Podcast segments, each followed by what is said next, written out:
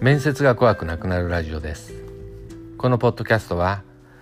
テレビ電話で模擬面接の面連 V 株式会社ロキワークスがお送りしています。弊社のホームページはロキワークス .com で面接対策に関するノウハウや、えー、対策サービスなどについて詳細掲載しておりますのでぜひご覧ください、えー、今日は短めにお話ししようと思います。えー、面接の回答で何を経験したのかではないどう経験したのかが大切だというお話をしようと思います。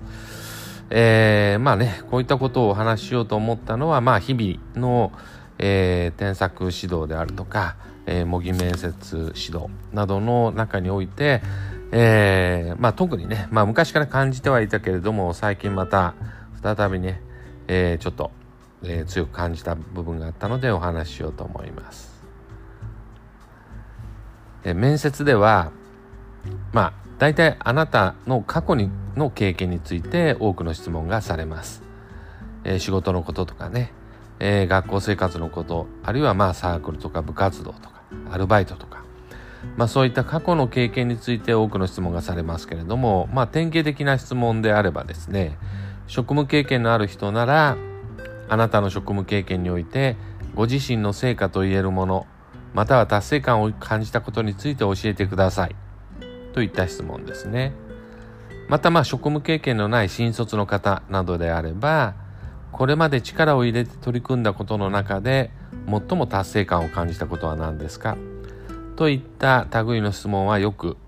されます。まあ、面接の本番ではねかなりの確実確率で、まあ、こういったあタイプの質問がされますしエントリーシートや面接カードなどの記入項目としても品質のものと言えると思います。で、こういった質問がね、重要であるということは、まあ、多くの方が感じていると思います。まあ、人材価値を見極めるというのにあたって、まあ、過去の職務とかねその他の経験において何をしたのかということはもちろん大切な質問項目なわけですね。えー、ただですねこのような質問への回答をまあ考える検討するときに、まあ、相当の数の人がですねまあ他人に誇れるような成果なんてないよなとか大したことはやってないよねというふうな反応を示すします。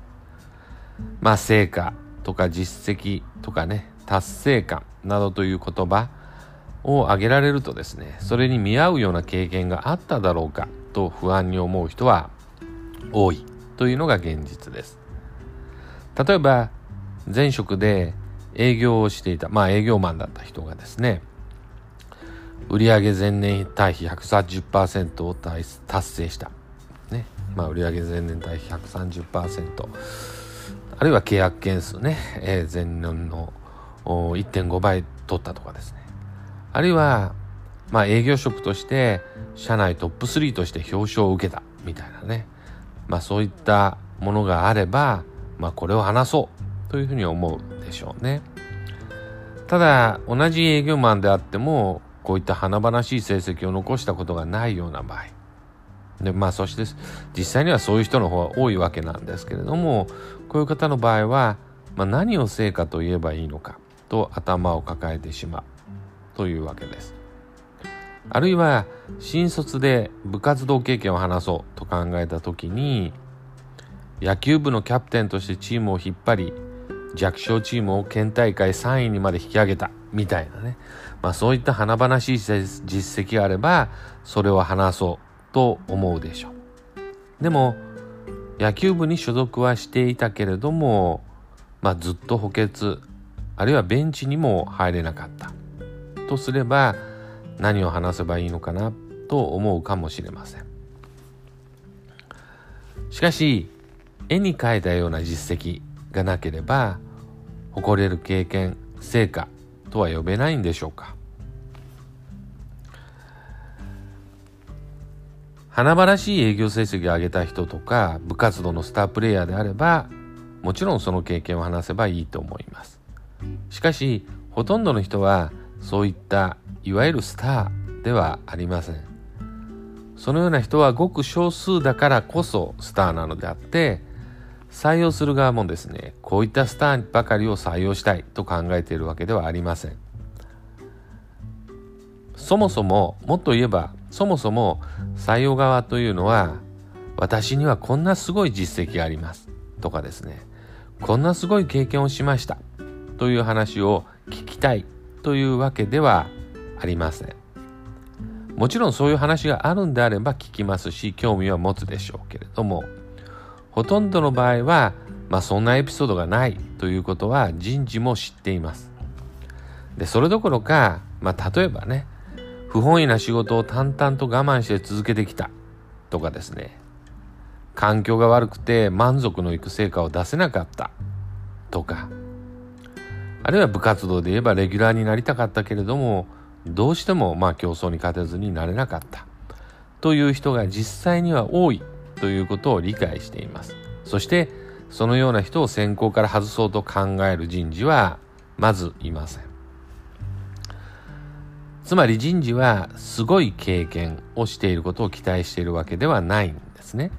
もっと言えば成果や実績などの結果そのものを知りたいわけではないんです。前年対比130%でしたとかですね。大会で優勝しましたといった結果だけを聞いてもそれが人材価値の評価に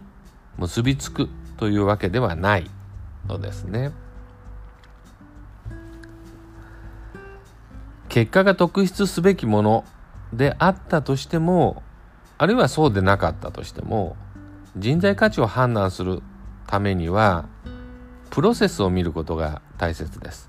簡単に言えばその結果に至るまでに、まあ、何を課題だと考えたのかそしてどう課題を乗り越えようと考えたのかそしてどう行動したのかということ。つまりどう経験したのかを知る。ということが人材価値の判断には大切ということです。例えば売上前年対比130%ですというふうに言われたとしても、まあ、そもそもそれが事実であるかどうかを確かめる確かめるような術はね、まあ、基本的にありません。他の会社でのことですからね。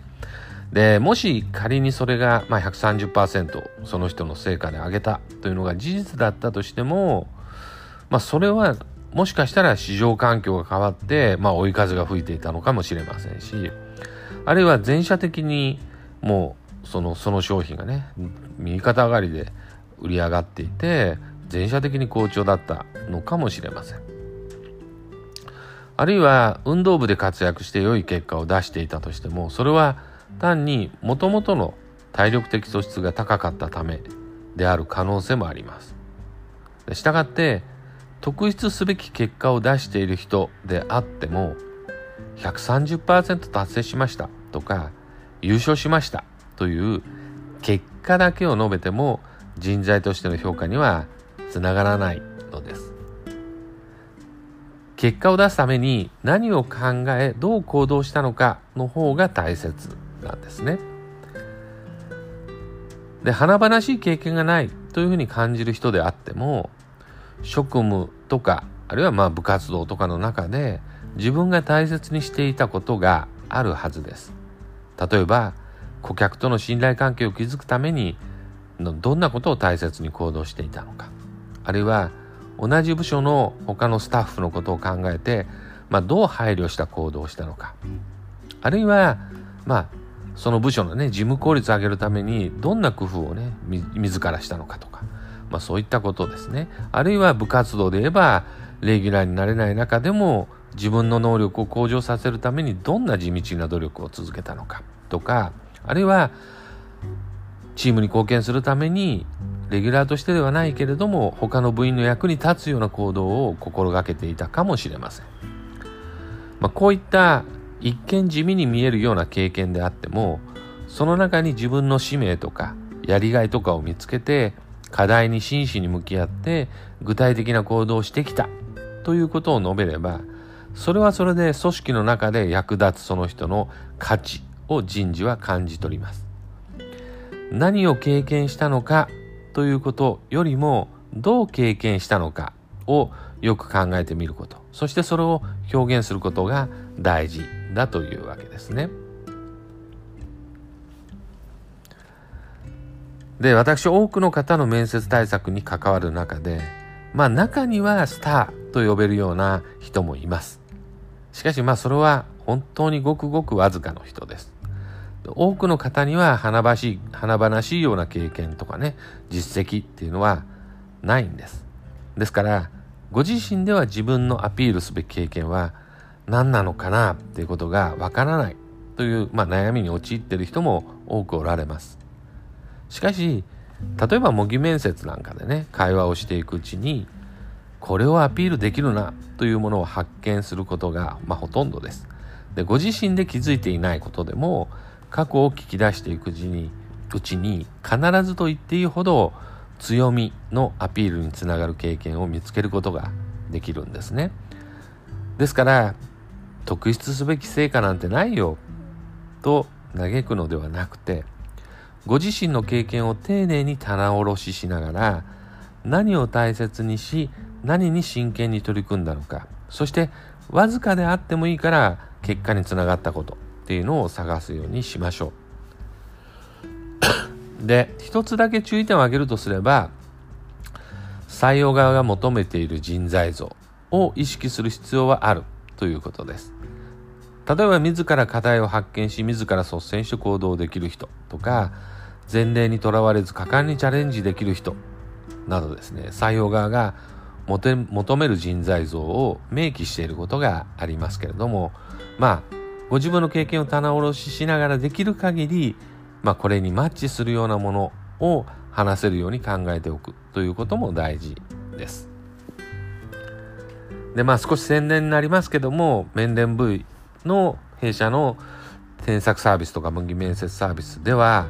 まあ、あなたの強みをどこに見出すのか。そしてどの経験でそれをアピールするのか。どう表現すべきなのか。ということについてもしっかりアドバイスをしています。もし一人では難しいと感じたら是非ご利用を検討してください。今日お話しした内容は面接の回答では何を経験したのかではなくてどう経験したのかが大切だというお話をしました。誇れるような経験はないかなっていうふうに悩んでいても面接ですごい経験を競い合うわけではないというお話。そして伝えるべきはどう経験したのかということである。そして自分の経験をじっくり棚卸ししてみれば必ず強みは見つかるはずだというお話をしました。今日もお聴きいただきありがとうございました。